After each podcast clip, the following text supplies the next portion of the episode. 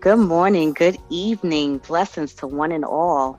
Welcome to the M J P Radio Show, and I am your host, Nikki.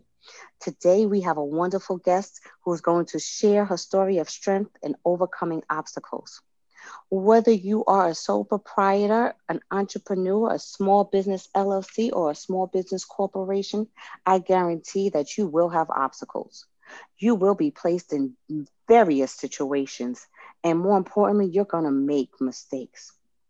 But it's not about what you do. It's how you rebound. You have to be able to rise from whatever stumble or fall that you may take. Next week, we'll be spending time on helping you identify which type of business you really are. But today, it's going to be real talk and conversation with a real person. We'll be right back to get this conversation started. Today's broadcast is sponsored by M J P Service Solutions. If you have a service, they have a solution. They could be found at w w w dot m j p s s, that's Sam Sam, inc dot com. Welcome back to M J P Radio. This is your host, Nikki, on W D R B Media and iHeartRadio, and I am here with the beautiful Miss Keena Brown, who is going to share her story with us today and give us lots of inspiration about being a woman and entrepreneur. Hi, Keena. Hi, thank you so much for having me. So much gratitude. uh, thank you for coming on and doing this interview with us. Again, um, I know a little bit about your story, and I think it's a wonderful story to share with people. So let's get started. So tell us about yourself, Miss Keena Brown. You know, that's always that question that you get in interviews. um, people love to talk about themselves, but when they're asked that question, they don't know how to answer. Never do. Um, so I am here. I live in Miami. I am actually a new realtor. Um, I am with Keller Williams, but I'm with a team called Access Perfect Homes. Access Perfect Homes actually is um, a really important sort of team because we actually concentrate, and our focus or our specialty is with the uh, senior and disabled market. Um, and finding the right homes for them. Um, it's just, it, it was a discovery, and I don't have the data in front of me to give you the exact, but really only one percent of our homes are made for the disabled or for someone who is a senior that might need certain specifics, like the entrance to their bathroom or the doorway or just different things that we don't think about when we have our full mobility. So that was one of the reasons why I decided to join this team. And as far as being a part of Keller Williams, because in order to practice your uh, license, you must be with a brokerage. Keller Williams is awesome, great for training, and number one in technology. So I'm having a good time. I'm a new agent though, just started three months ago. Well, congr- congratulations. Wow, you touched on something that you are one hundred percent right. A lot of people do not think about the disabled or the elderly as needing a home and having a home built for them. Like you mentioned doorways. Yes, if you're in a wheelchair or walker, you need to have ex- extra wide doorways, having um, clear paths, the, the, new, the new style tubs, yeah. One level, being able to go outside. And even making it beautiful. Why does it have to have everything? So we actually have a part of the company that does actually retrofitting. We'll actually build um, and working to develop or help to in that direction of making sure that this home is aesthetically beautiful and has all the functions necessary to operate with, you know, whatever the the the, the buyer, the client, the homeowner might need. Um, and, you know, it's funny too, there's also people in the luxury market, um, and that's that million dollar over uh, market that also looks for that type of, of, of that situation where they can have this home that is beautiful. It, it doesn't have to be just one kind of home. There are many people all across the sectors that are looking for this, you know, as a lot of our people who come back from um, our countries that they're, they're, they're ser- our service members, and they may come mm-hmm. back wounded. They are fully functional and can move in their brains and, and can work, just that maybe their body, there's not, and they need this home. They have kids. They want to have an office space at home. They want to have just the space to move around outside. So especially since COVID, that has also become a really important thing, that space in that at-home office, you know, so. Definitely. This mm-hmm. is very interesting and it's wonderful. Um, do you only service Florida? So um, my license is in Florida. However, one of the great uh, things about working with a company the size of Keller Williams, and also just networking with many great agents outside of Keller Williams, is that we can call on each other. So let's say you wanted to buy a house in Seattle. Say, Keena, I'm your agent. And you're like, Keena, I want to buy a house in Seattle. Well, I know as my as your client, As as your as your agent, that I need you to get the best possible place with someone who has the experience and the knowledge of that area. So I'm going to now outreach to that state. And what will happen if it's in Keller Williams? I'll speak to the team lead. We'll get all the top agents. I may, you know, have a small interview, or through networking where you meet fabulous agents that are not in the network, and we keep it and, and we refer each other. But what it allows me to do is that if you are my client, but you're buying in a place that I don't know anything about, I want you to have the best information and the best um, experience about where you are buying. However, I want to make sure that everything goes well and that I am able to not necessarily be a part of it, because it is, I am not legally able to practice in the state, but that I have a relationship with the agent and we can talk, and she can let me know what's, or he can let me know what's happening. And then anyway, to just, you know, be able to be of some assistance from the outside, but to be there for them, you know, if they have any questions that I can help them with. Okay. So basically I can spread it all over. You want to go to the Caribbean, that house in Jamaica. I Let's go. The great I'm thing about ready. World, they're in fifty countries, so we can take you to South America, Europe, everywhere. Really? Oh, that yeah. Really good to know. Okay. Yes. My arms are wide.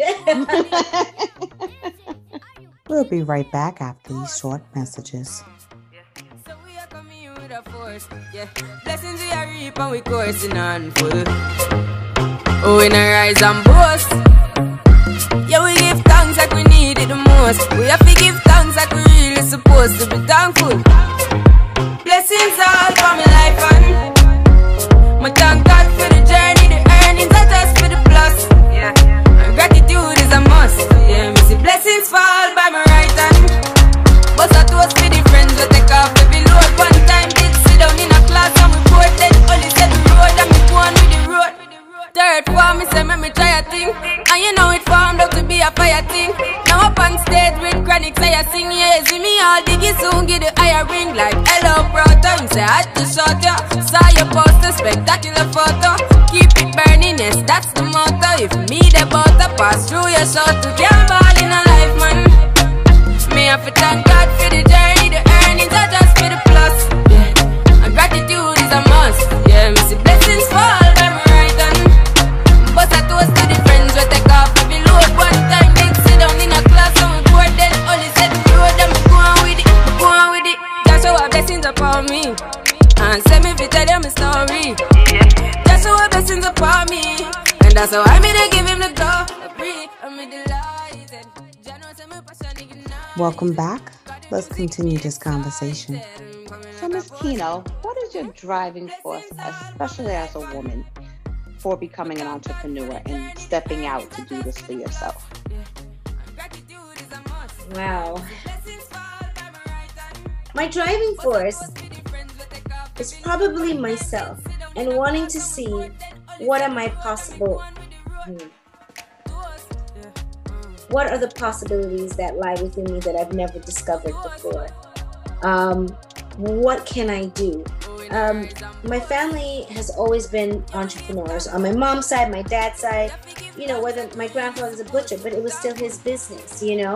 Um, my God, my dad was into the petrol business. It was still his business. And I've always grown up around it. So there was always that drive to want to have your own. always knowing that it was always a lot of work. But as a woman, and as you see your time moves, it's like, what is going to be your mark? What is your legacy? What did you come here to do? What, where, how are you going to help people? I, I don't know about you, but I want to make a whole bunch of money so I can give it all away. I want to help. I want to be able to help. Maybe I am a venture capitalist. Maybe I'm helping women grow their business.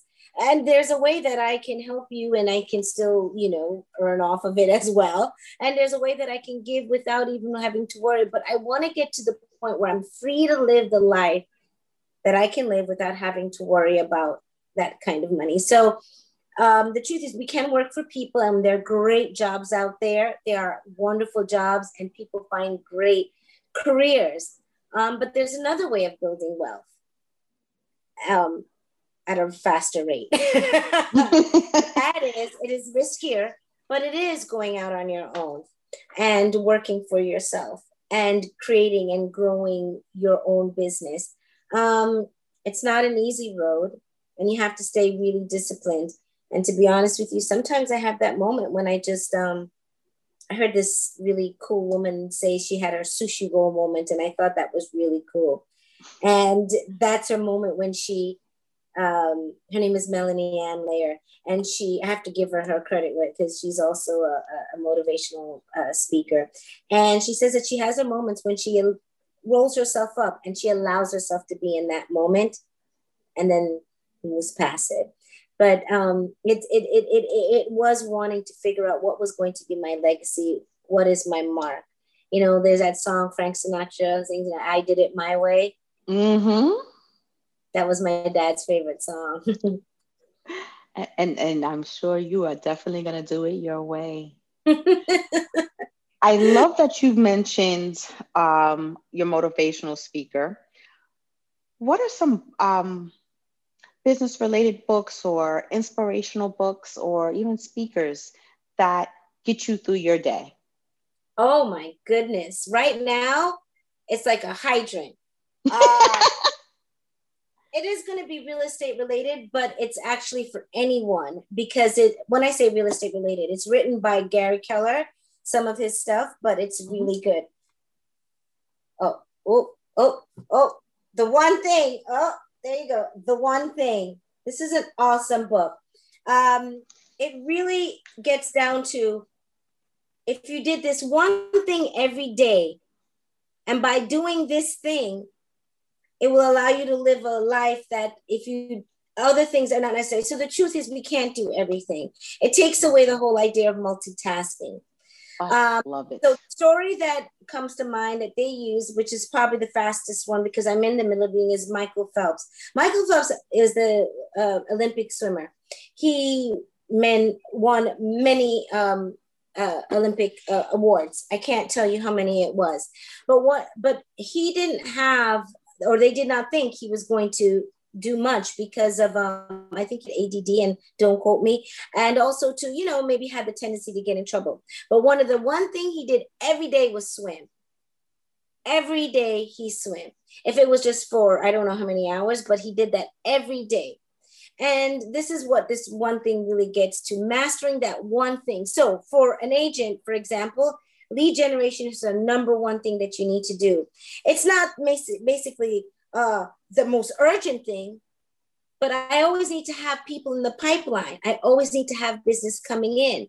So lead generation has got to be my number one thing. So now in my calendar from nine to eleven, I'm not doing anything else but making calls or talking to people. And it's not an easy thing to do. And sometimes it's boring, but that is the one thing I can do every day mm-hmm. that will lead to a conversation of, hey, how you doing? But also, oh, by the way, you know what? I have a friend. They might need some help with real estate. Or guess what, Keena? I've been thinking about buying in the next two years. You're a client mm-hmm. and it may, no may not mean now. Just means not yet. That That is, that is. Key words to every entrepreneur, whether yes. it's sale, whether you're selling a product or selling um, yourself, you have to understand that no doesn't mean no, it's just not now.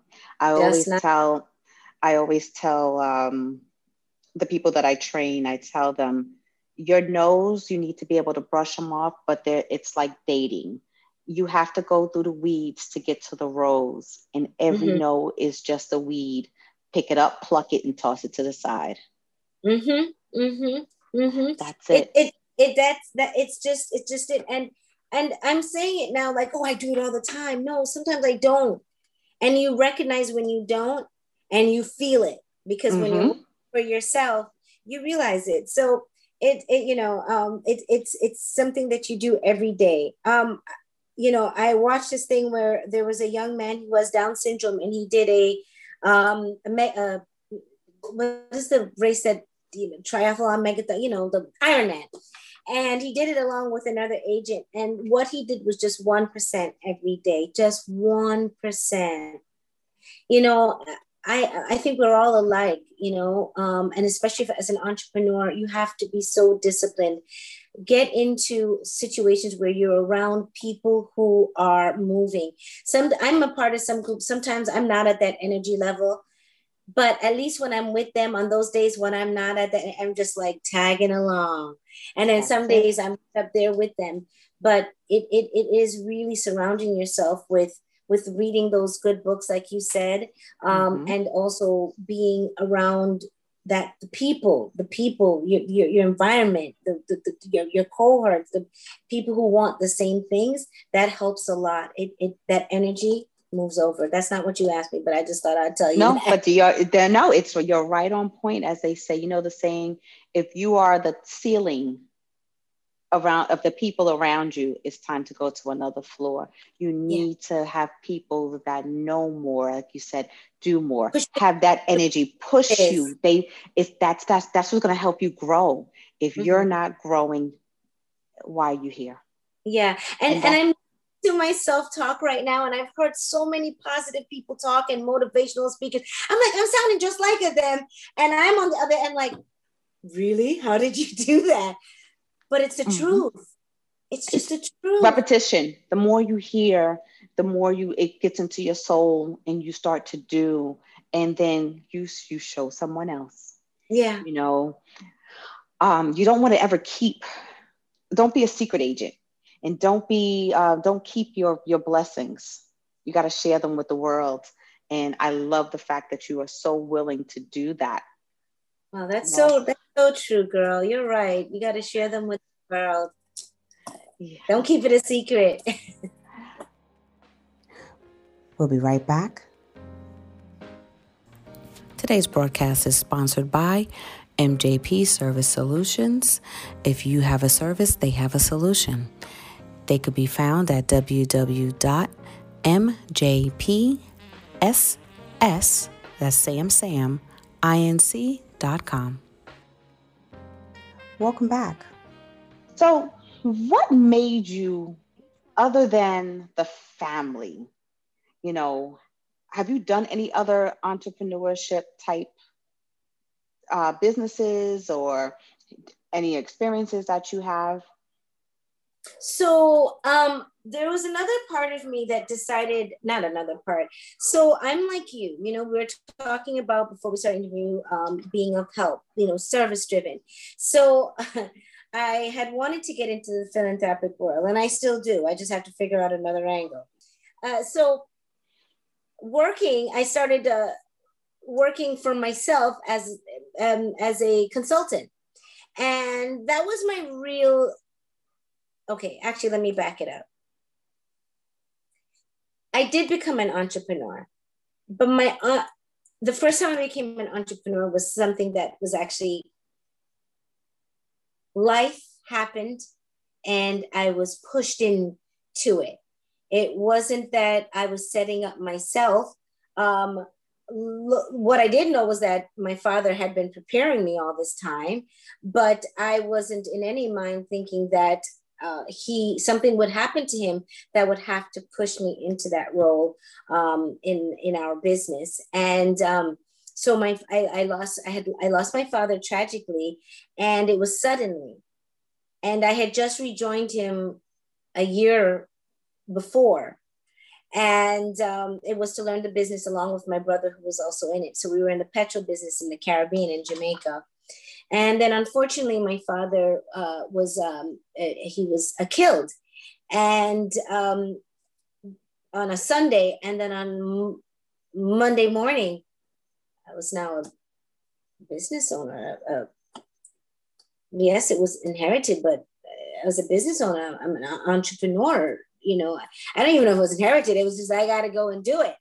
And mm-hmm. um, that, you know, it's funny because the next day after this tragedy had happened, we went into work and I saw, it was in the newspapers because my, my dad had been well known for his uh, business and his um, his uh, work in Jamaica with the Gasoline Retailers Association, that it was all over the news and the newspapers, and the guys are holding the newspaper in my face and I'm seeing him, and I'm having to go into this place and it says, Mister Nice Guy, you know, murdered, or, you know, and Mister L G. Brown. And I'm like, God, they don't even know that's my dad. And wow. I just look at them and I shake my head and I would drive in, and it was business because here we had about that time, maybe about maybe forty, forty families. So maybe about forty, forty to sixty employees. So we'll just call them families. Mm-hmm. And, you know, this is Jamaica. They're, this is the, this is some of them, this is what they're taking care of their whole family with. So, you know, maybe one of them was just a breadwinner. We had women who were single mothers. You know, we had to be there.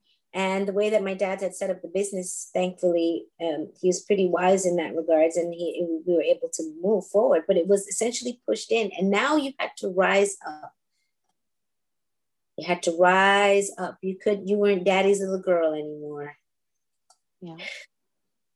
But look at the woman that you are now. Uh, it, it broke. It broke. it, it it it may have temporarily broken you, but that's the beauty and the reality. You can get up, and you got up, and you got up stronger and wiser. Look at what you're doing now. Look at the goals that you have set for yourself. There's no stopping you. This has always been in you. And I thank you for sharing with so many, not just women, people, minorities, um, children, showing them that no matter what happens, you just have to get up. And as long as you get up, you will be okay, and you can be anything. There, you know, there's no other...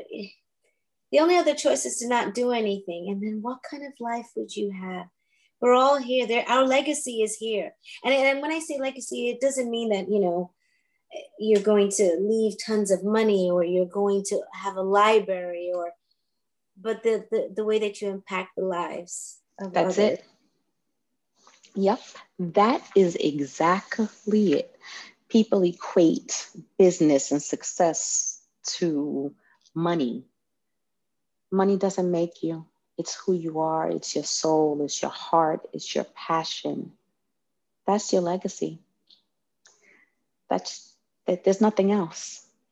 I've, you know, you know the saying, um, you can have all the money in the world and still be unhappy, and have just enough and live a glorious life. Mm-hmm. So, mm-hmm. I mean, if you think about it, you know, both of us, we, we understand the Caribbean. We see the people in, you know, in some of the areas, and they just mm. go on happy. May not have all here, but they're just happy. Exactly. And we here in the States struggling and miserable and stressed out, having heart attacks. For what? Right. It makes no sense. They have the same problems, same issues. They weren't about their kids. They weren't about everything. But you know what? When they come home, they're happy. Yep. They see their family outside. They see their friends. They hail up their people. You hear the music. Mm-hmm. You hear the people in the church. That's it. That's yeah. it. They smell the food. Oh, don't even talk about it. Don't even talk about the food. Oh my gosh. All right, Miz Brown, tell us, how do we locate you? Wow. Um well, I am definitely going to give you my handle. Um, I do have my I G page, which is which is Keena Brown Realty. Um, and you can also find me on my uh, personal page, which is Keena Love. I don't have I don't post anything crazy. You get to know I love about that. Um, so um, so one of the things of being a entrepreneur, solopreneur, is that you have to work on your marketing. So that is what I'm actually working on right now. So I hope to have more handle for you, but I am Keena Brown at the Keller Williams Aventura office in Florida. Um, my email is keenabrown at kw dot com.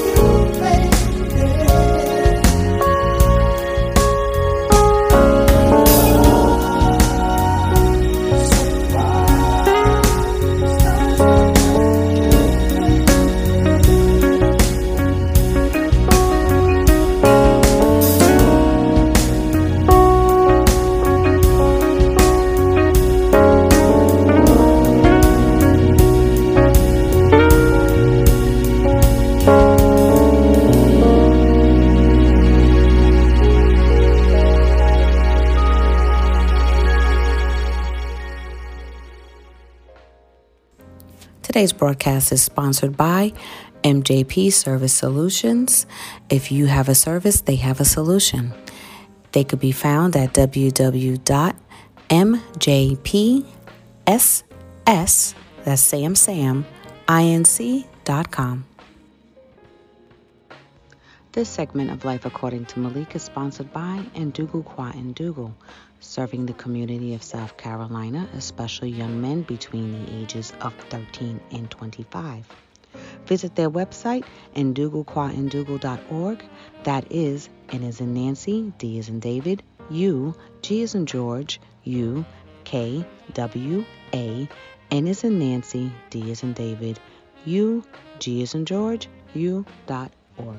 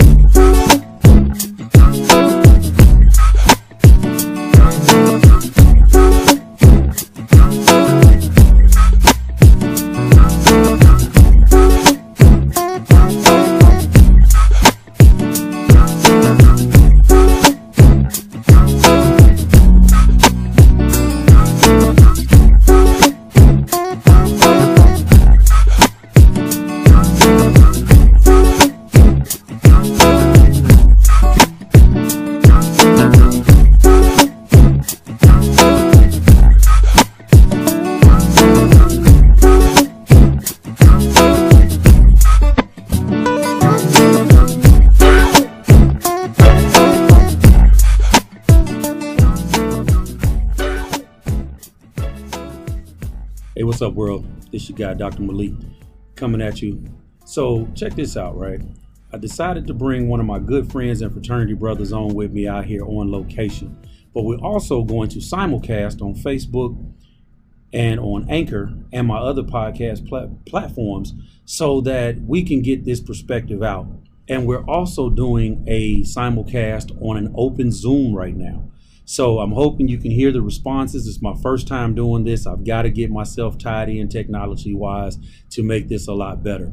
But um, so tonight's episode, we're going to talk about the sixteen nineteen Project. Now, I don't want to go down rabbit holes, so let's not do that. What I want to talk about is the sixteen nineteen Projects and whether or not it should be taught in the public school system.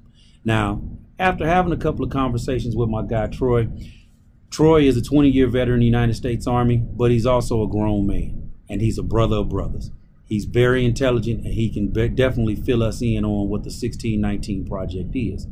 But as we talk about the sixteen nineteen Project, we're going to also look at some of the countermeasures that went in of trying to demonize the project and also to counteract the project, sort of like our last president actually using government funds to initiate a project called the seventeen seventy-six Project.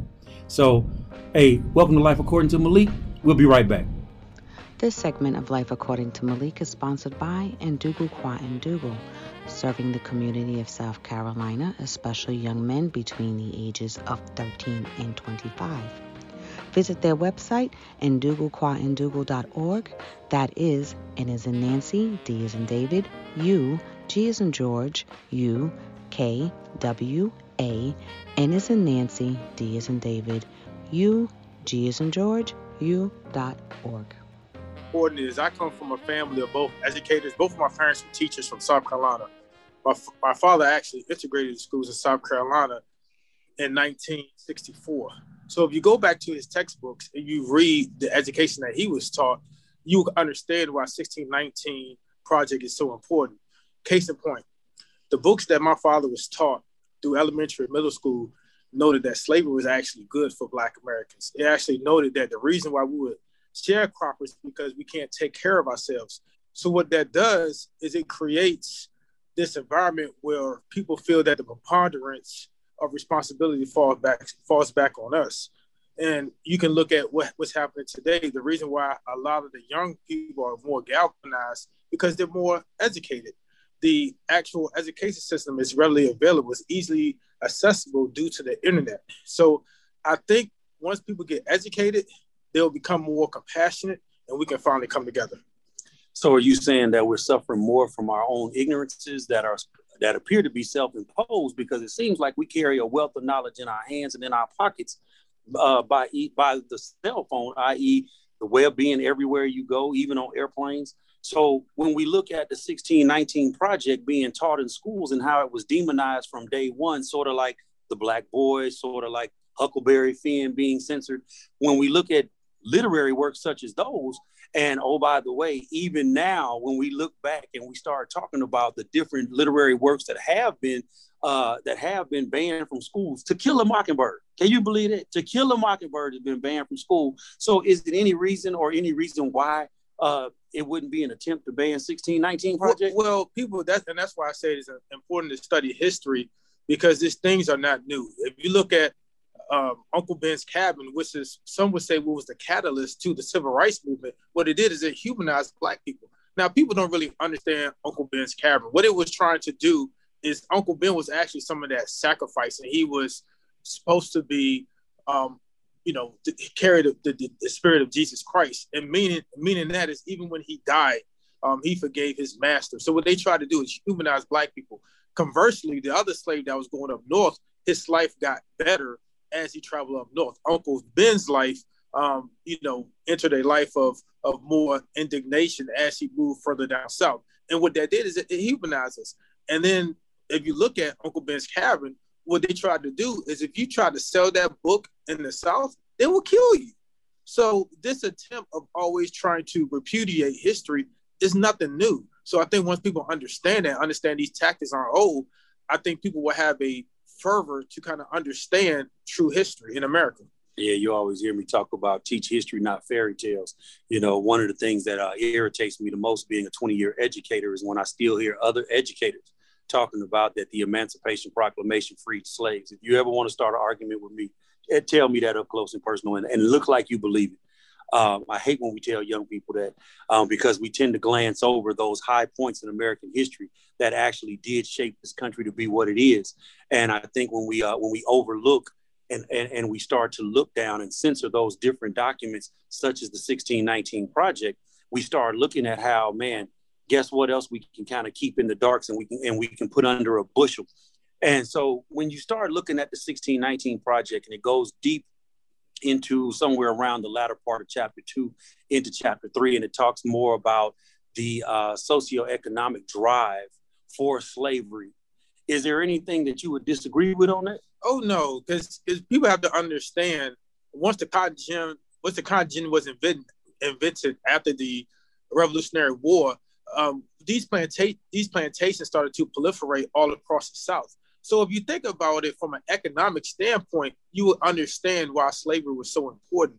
And I think once people understand the magnitude uh, of slavery, where the North benefited, um, Europe benefited, all these countries benefited off the backs of slavery, they will understand why you had Americans that were willing to fight half of the country just to preserve that institution. And a lot of people say, well, a lot of the, you know, the, the, the Confederate soldiers didn't own slaves, but they have to understand that, you know, the North was precluding slavery moving out west. So if I'm poor in the South and I've had, I've had aspirations of, of, of pursuing the American dream, I understand that if you expand slavery and I move to another state, I can be a part of this system. So people really have to dig deep and understand, you know, what, what was the role that slavery um, had into American institutions. If you think about it, even a Revolutionary War, how would you fund a war against, at the time, the greatest nation in the world if you didn't have the funds to do it? So that's why this education um, of the sixteen nineteen is so paramount.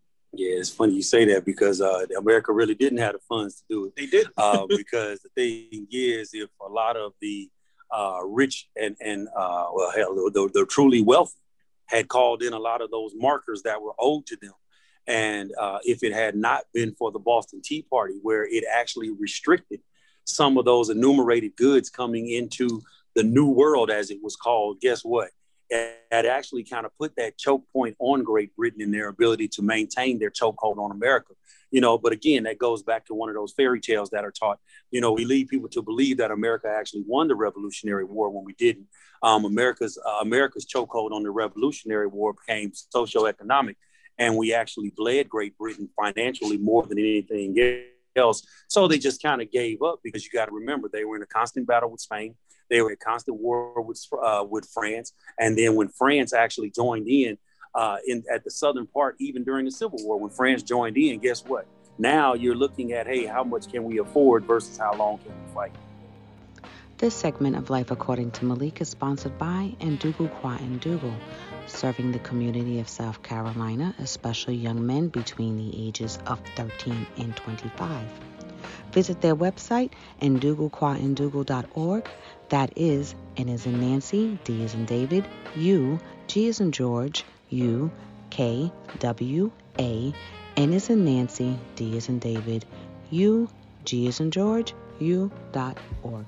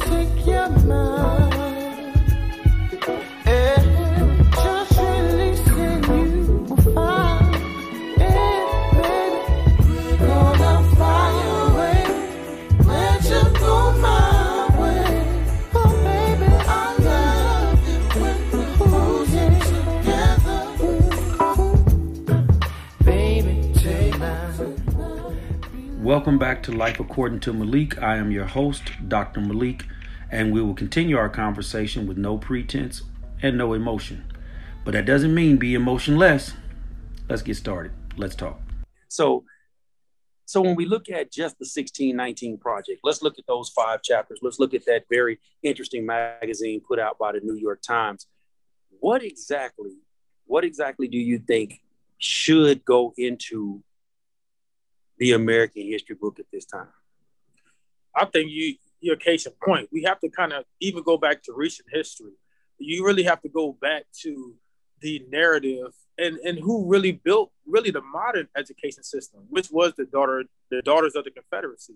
So they they understood, uh, you know, at the conclusion of the Civil Civil War, they understood that, you know, we have to have something that's going to culminate into the lost cause. So that's why you see today, two thousand twenty, people are, are just being aware of why we even fought the war. So I think we really, really have to start with modern times. And I think the great thing um, about history is these things were actually written down in books. So you don't have to go back and wonder what I'm saying, what Malik is saying, what somebody else is saying. Go back and read what people were saying at the time. Read what Tom Jefferson, when he spoke about that he's afraid that the wrath of God might come down on America, because he understood where he had to compartmentalize what he's writing in the Declaration of, of Independence and having his brother-in-law, which is a slave, tending to him hand and foot while he's writing that document.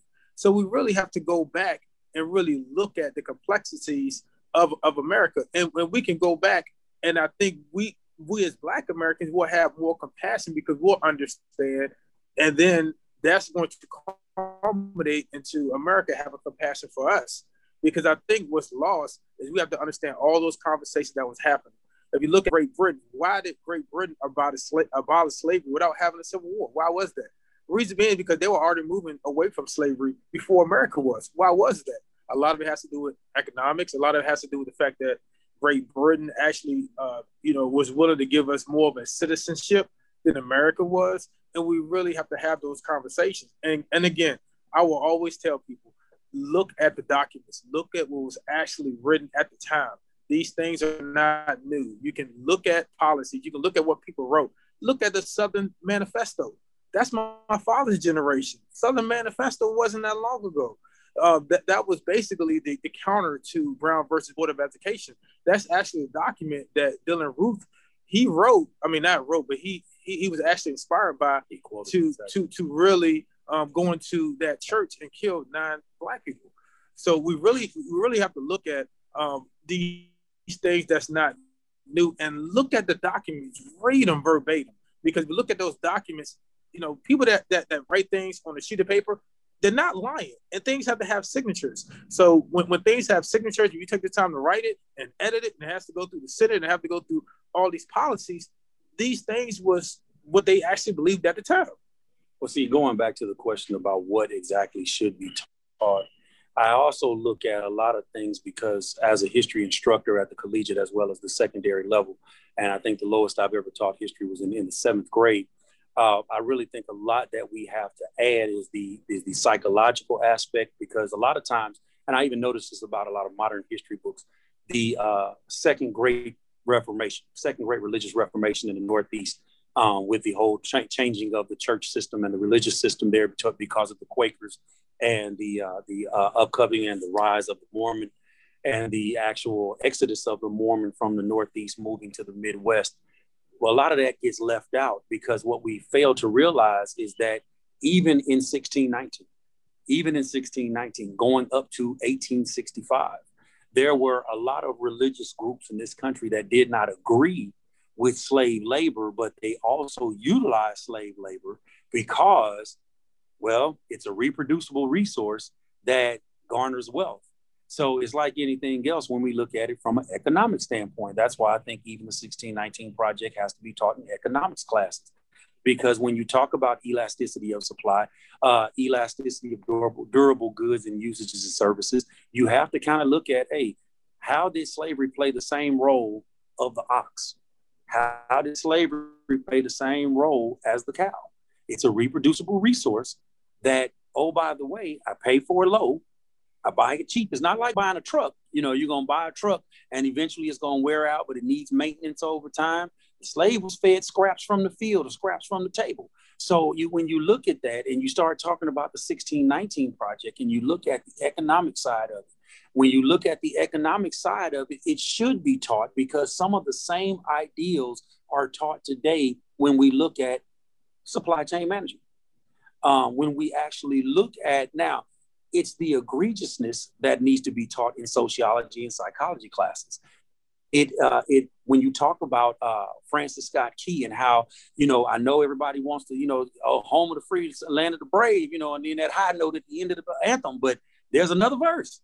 Remember that. Don't hide that, because guess what? Now you're teaching fairy tales. So you don't hide that, but you you explain why. You put it in context.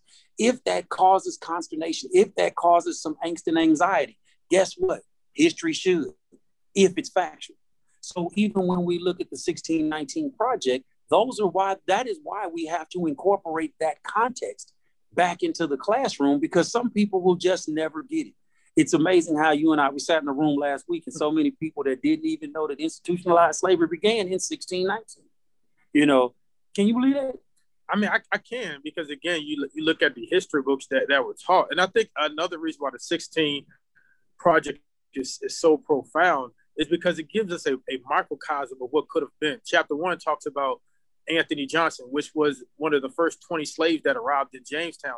And what he was able to do is accumulate wealth. He actually had white and black indentured servants. So it talks about what, will, you know, we can reimagine America if, if America would have treated everybody as equal. In one generation, he could have passed down generational wealth. His The same land that he was able to acquire in his lifetime was taken away from him, his grandkids, in the next generation. So it gives us a sense of pride. And, you know, we, we want to repaint the story, because quiet is kept. The, the narrative has been pushed that we're innately um, inferior. That's the reason why, you know, we're in our conditions today. But if you go through the sixteen nineteen Project and you really examine history, you will really understand the, the psychological. You can understand the healthcare. You can understand education. Um, you can understand, uh, you know, the language. You can understand the culture. You can understand all these things um, that have contributed to where we are today. And I think once people really, really, really, really, um, you know, examine what led us to to to where we are today, it will it will bring forth a greater understanding, and understanding will really bring um, forth more togetherness. Yeah, I got to agree with you on that, because I think that's one of the things is that we attempt to hide so much uh, and out of, I don't know if it's just generational embarrassment or if it's we're sold so much on that we are so much better than everyone else because we're not like them, that we tend to kind of forget that, yeah, we're a little bit like them. You know, I had my oldest son laughing the other day um, and uh, he, he wanted to talk about the whole incident and uh, of insurrection on January sixth. And I just told him, I said, son, well, that's in the D N A of the, of the United States. I said, because before we became the United States, then I said, you have to remember there was an insurrection. And there was an insurrection, I said, because there was, before there was a United States, there was the New World that was owned and run by Great Britain, overseen by Great Britain. But there was a gentleman who decided, hey, I'm going to be the first person to throw a rock, say something ugly, start start a fight, throw a punch. And then it just so happens he was the first one to get shot, you know, and that's always, that has gone down in history, known as the shot heard around the world. So I said, insurrection has uh, actually been a part of the American D N A long before there was an America. So I said, don't see that as any different, just see how it is likened to how this country began. And I said, but you have to understand that even that crowd in their mind had a rationale for doing what they did. But no different than in, in uh, April fifteenth, seventeen seventy-four, that that crowd had a reason for doing what they did when they dressed up like the indigenous people of the, of the Northeast and attacked the the, uh, the the shipping boats in the harbor, in Boston Harbor, throwing over millions of dollars of tea, as it would be a, a, in today's dollar amount. Um, that was considered a, a sign of insurrection. That wasn't a single owner's tea. That was the king's tea, you know. So we have to look at, if we dispel some of these myths, we could actually create an air and an open environment to have calm dis- discussions.